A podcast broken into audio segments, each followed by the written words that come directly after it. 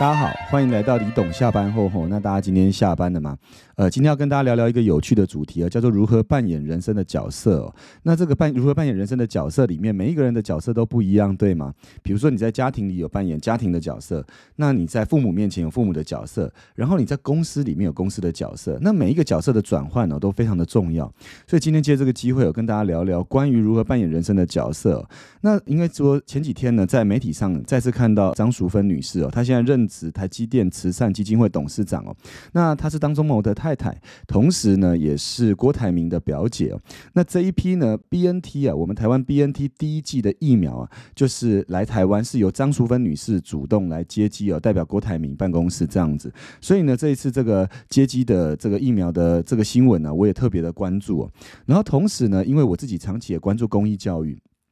为什么今天会跟大家聊聊这件事情呢？是因为我自己长期关注公益教育哦，像我们在月初的时候，呃，我们也针对台湾的，因为这是柔道队啊，那个奥运银牌。那台湾奥运银牌后，我们就去看的就是台湾的种子奥运培训团呢。那我们去找到一块呃，个就是台湾种子奥运培训团一个小学在屏东。那我们接下来可能也会做一集跟大家谈谈这个，因为我觉得做的每一件事不只是捐赠物资，也不只是怎么样，也不只是给资源，我觉得是要结构性的，能够帮助这些。团团体呢能够去发展了。那张淑芬女士呢，她最近呃，应该说她一路以来也做了很多公益教育，然后也做了很多捐赠哦。然后她我觉得有一个项目非常有趣，叫做什么？她捐赠了一个叫做“会生钱”的太阳能电站哦。怎么说呢？呃，在呃中南部有一个叫做瑞富益智中心哦，它是协助发展迟缓的婴幼儿以及心智障碍或多重障碍人士呢的一个呃协助的一个机构。那这个协助的机构呢，应该说他们每一个月的开销管销都很大嘛，那很多的企业主去了以后就只是捐赠钱、捐赠资源，可是这都是一时的。那我觉得呃，就是张淑芬她去捐赠了一批叫做会生前的太阳电能电站哦，她在这些机构的就是顶楼捐赠了这些太阳能电站，然后呢，这太阳能电站每一个月可以卖出去的电费大概可以帮这个机构挣五万块钱哦，让他们可以自给自足哦，所以他们每一个月未来的电费以及收入刚好可以 cover 掉，就是以以前的每一个月电费的管销哦。所以它算是一个永续的什么永续经营的一个捐赠哦。那捐赠太阳能电站这种是一种创新的公益模式哦。那我特别提这件事，是因为我觉得长期以来非常欣赏张淑芬哦。为什么？她不论是在媒体上的发言，或者是公益教育，我觉得她都给人一种就是非常清新，而且她也真的在解决很多社会的问题。然后她是带有很多的理念在做事哦。那所以呢，今天如何扮演人生的角色里面呢？呃，我们今天来谈谈张淑芬扮演人生角色的哲学哦。那呃，我觉得他在扮演人角色哲学呢，我列出了三个点呢。这三个点呢是什么呢？这三个点是第一个呢，我觉得他提到了一个是，他从年轻的强势到成熟的放宽心哦。那这句话呢，他自己提了一个东西哦，他说，呃，随着年纪变大，他觉得让身边的人慢慢的独立，自己也是一种学习。这种角色的转换呢，他自己成长非常多。怎么说呢？呃，因为他们从小呢，他们应该说他的小孩长大的时候，因为张跟张忠谋算是第二任的算是关系嘛。那第一呃，应该说他以前旅居美国，甚至长期在美国呃的时候呢，他的小孩还小的时候呢，他自己呢有一次呢，他的因为要保护女儿嘛，那在他们念小学的时候呢，常常在呃美国呢，白人呢会蔑称他的小孩叫做 chink。那 chink 呢简简单讲就是翻译成 chink 就是他是中国。呃，国，应该翻译的中文叫做中国佬。那应该说，当这些白人呢，就是呃。就是美国人呢，就是在在这个环境里面叫他女儿叫 Chink 的时候呢，他他会怎么样？立刻找来那些孩子顽皮的孩子哦，就是要求他跟女儿道歉哦，并且要他们以后不可以再犯。那那时候女儿就一直不愿意他这么做，因为他非常担心在这样以后在学校里人际关系会不好。那所以他自己回想这一段呢，就是他感觉自己是个非常强悍的妈妈，要把女儿保护好。那时候的自己也相对比较强势哦。那随着自己年纪变大呢，就是他发现自己呢的。心性呢不再这么强势的要保护对方了啊，有呃，他知道他们一开始呢有些事情呢，小孩随着长大也不会想让父母知道。我不晓得大家有没有这样的状态不管是你的孩子，或者是呃你所带的就是伙伴，他们随着变成熟，他会有他自己的思想，然后会变得独立。有些事会变得好像不想说这么多。当经历这个这个时期的时候，就是怎么讲，自己心里会不会有一种失落感呢？其实有些父母是会的，当然有些主管是会的。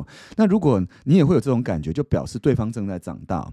那他说，我们必须要怎么样摆脱了？就是一个思维，就是什么？小孩是附属于我们的财产，同时我们要呃，我们要能够去确认一个身份，就是孩子是一个独立的个体。哇，我觉得他讲这段非常棒，因为他体会到，当孩子慢慢当孩子慢慢长大的时候啊，就是不只是尊重他们。也不让他们附属我们，能同时也会让孩子脱离掉我们对他们对我们的依赖哦。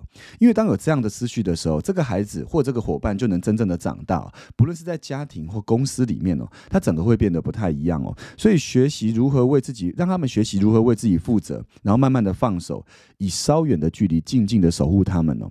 那因为我自己呢，呃，应该说在公司里面，呃，大家有时候就很像我的弟弟妹妹跟小孩一样哦。那呃，说真的，在过程里面，有时候他们进入成长。也会觉得，哎，怎么跟一开始的时候，好像每一件事都会来 follow 你，每一件事都会来问你，这种亲密的感觉不太一样。因为随着公司经营越来越大嘛，那我们公司人员也越来越多，甚至现在的新人，呃，很多的就是新进的员工，我们也没有太多时间跟他讲话。那面对这样的状况，说真的，有时候面对呃跟着我们一起创业的这些人，当时他们也都年轻啊，当然现在也是年轻了，喂，就是他们现在还是年轻，可是经过这么多年，这种独立感跟有一点静静的距离守护他们呢，其实是我们自己心态的转换哦，所以第一个张淑芬说，扮演人生角色的哲学就是让身边的人独立，也是一种自我的学习哦，这是第一个部分，我觉得他提到的有趣的观点哦。那第二个呢？他说他在人生扮演角色里面呢，他会学习让自己扮演一个角色，角色叫做一盒面子哦。那我不晓得大家，如果今天有人问你说，你觉得你在人生里面你扮演的角色，你会怎么做比喻哦？那我觉得他比喻为一盒面子这件事情哦，我觉得很有意思。怎么说呢？以前小时候的时候，我们的呃，我爸爸妈妈会跟我说：“你以后要成为一个手手心向下的人，对不对？”那这个手心向下的人，大家知道吗？其实手心向下的人，他是付出，付出的人一定比较，他呃，应该说会快乐比较多。那得到的人是被照顾的人，当然也是充满满爱哦。可是能够付出啊，施比受更有福。所以这个这个想法一直烙印在我的内心里面了。可是后来我发现，原来哦。手心向下这件事，其实有一个我以前没注意到的事哦。大家有没有发现，手心向下代表什么意思？这个手心向下有没有一个高跟低的关系？其实是有的，因为你资源比较多。因为你能力比较多，所以你手心向下。可是这个高低之间的关系，某种程度上，你跟你的孩子、跟你的伙伴也是有权力的关系哦。所以我觉得张淑芬这个比喻非常好，他不是用手心向下做比喻，他用一盒面子做比喻哦。比如说，呃，张忠谋呢，他回到家以后呢，张淑芬呢有时候会关心他嘛。可是因为呃，张忠谋比本身呢，呃，是个蛮自律的人哦。那他回到家以后，在饭桌上吃饭哦，但是难免会想到公事，对吗？有时候在饭桌上难免吃饭的时候呢，呃，应该说呢，就是有一次呢，他就这样讲，他说有一有时候他先生下班了，饭菜摆在他面前，可是他却吃的心不在焉哦。那各位，如果你的另外一半你煮好了满桌菜，结果有时候他心不在焉，这蛮正常的嘛，因为你们生活在一起十年，你怎么可能每天像谈恋爱一样，对不对？如果你每天要像谈恋爱一样，他都要把焦点 watching you 的时候，那个时候对方也会疯掉啊。所以他说有时候饭菜摆在呃他老公的面前哦，却吃的心不在焉哦。那有时候跟他说话十几分钟后才回答，当然这有点跟年纪有关了。各位，如果你的另外一半呢，十几你跟他讲话十几分钟后才回答，也不只是心不在焉，还也是有一点就是怎么样，年纪了才会这样哦，有初老的症状哦，所以也不要怪对方哦。那知道他，那张淑芬说，他知道他脑袋里面很多事情还留在办公室，所以这个时候呢，他会轻轻问他：“你的心回来了没啊？”然后很有趣哦，张忠谋会说：“还没。”这个时候呢。就是他说张忠谋知道他在问什么，然后他自己也会心疼一个人，他就不会一直去计较、抱怨或怪他，帮助他把思绪拉回来就好了。那各位，大家有没有发现他扮演的角色非常像一盒面子？这盒面子就是当先生需要的时候可以来抽取。当孩子需要的时候，可以来抽取。可是平常他就是静静的等在那里。那我觉得这里面呢，看起来好像很被动，可是实际上是一种人生智慧哦。我不晓得大家平常面对周围的人，是一盒面子，还是什么样的角色？那我觉得听完这个观点后，我觉得我自己呢，也很希望自己成为别人人生中的那一盒的面子哦。那我其实看到这一段呢，我也想到，呃，最近呢，应该说。一早进公司啊，因为最近有时候录影，然后加上疫情后比较忙嘛。那一早进公司后，其实有一些伙伴们哦，就是或者是有些同仁们，除了开会以外，他们是也蛮多的状况是需要讨论的。那有时候讨论的时候，也会关心他们的最近的生活啊，忙不忙碌，甚至家庭。那我觉得，当然工作归工作了，但是有时候了解对方的状况哦，然后。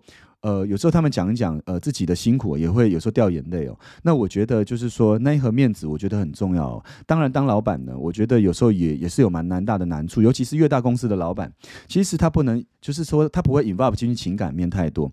但是有时候人毕竟是人，那必须在中间取得平衡哦。那成为那一盒面子，不只是给别人索取，也不是只是陪伴，而是更多的同理。那我觉得这样的心情很重要。那我觉得这就会一间公司就会更。像一个大家庭哦，来，那张淑芬关于如何扮演人生的角色里面呢，我觉得有他讲的第三个观点非常好，他讲了画画影响了他，然后他讲每个人都要有自己沉淀自己的方式哦，所以如何扮演自己人生的角色里，第三个呢，不只是讲他不只提到了该扮演什么角色，他进一步提到他如何去找寻自己的角色，所以画画影响了他这件事情呢，他说以前从小。我不晓得大家每一个人的家庭教育不一样。他说从小呢，自己被教导要坐有坐相，站有站相，难免会觉得拘束有框架。那他说画画让他从老师的教导里跳脱出来，然后他画画的时候常常会画一些内心抽象的思维。然后他有时候会发现，哇，原来以前呢被教育成坐有坐相，站有站相这样的思路是外在给他的，他自己深层的内心是，呃，应该说某个层面他是充满了野性的。那像我，我就回想我自己哦。其实我从小到大有练琴，那之前在 IG 上也有也也有 PO 嘛，就是关于自己最近呢，呃，这把自己的呃电钢琴呢拿出来，因为家里面现在如果摆一台琴呢也太大了啦，那占空间。我后来就应该说十几二十年前有一台电钢琴，那我现在把它拿出来后，每天回来会练琴哦。那我跟大家说，练琴呢，我发现自己的心性啊非常的稳定，就是说你在练琴的过程，你会跟自己讲话啦，有时候你弹奏的快，甚至有时候你去记和弦的时候，就是你会有很多新的发现呢。而且以前现在练琴跟二十年练琴，他的感觉是不太一样的。以前自己还会跑到学呃学校那个什么河，因为以前呃以前在学校的河岸边嘛，那旁边有一个河岸边都有呃就是说音乐教室，然后就是说那边有钢琴，以前会跑去练琴哦。当然以前也是弹弹琴啊，就是谈谈恋爱了，对不对？好浪漫哦，有没有？那现在给自己重新弹弹琴呢，也是让自己重新恋爱一下的感觉哦。所以。呃，他说每一个人都要有自己沉淀自己的方式，然后去发现真实的自己哦。那在这样的状况下，你才能知道你在人生里不同的角色呢，更容易去知道怎么扮演一个一个角色。也鼓励呃我们的听众朋友，就是你们有机会也可以去怎么样找一些怎么样能够影响自己沉淀的方式，然后让自己发现更深层的自己哦。那这是属于专属于你自己的时间哦，每天都可以有一点哦。那最后我送给大家一句话。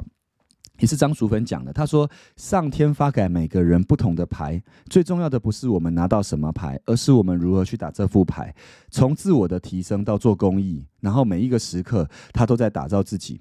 我们每一个人不一定拿到这个世界上最好的牌，最重要的是你要去认识你的牌，同时你要学会去打这副牌。”从中而去扮演好人生的每个角色，很开心今天跟大家聊聊这些哦。那我自己看到很有感哦。那我觉得最近蛮多的事情都有很多的体会，那陆陆续续再录出来跟大家分享哦。那就是也祝大家今天有美好的一天哦。今天时间也晚了，那就是期待下一集的李董下班后。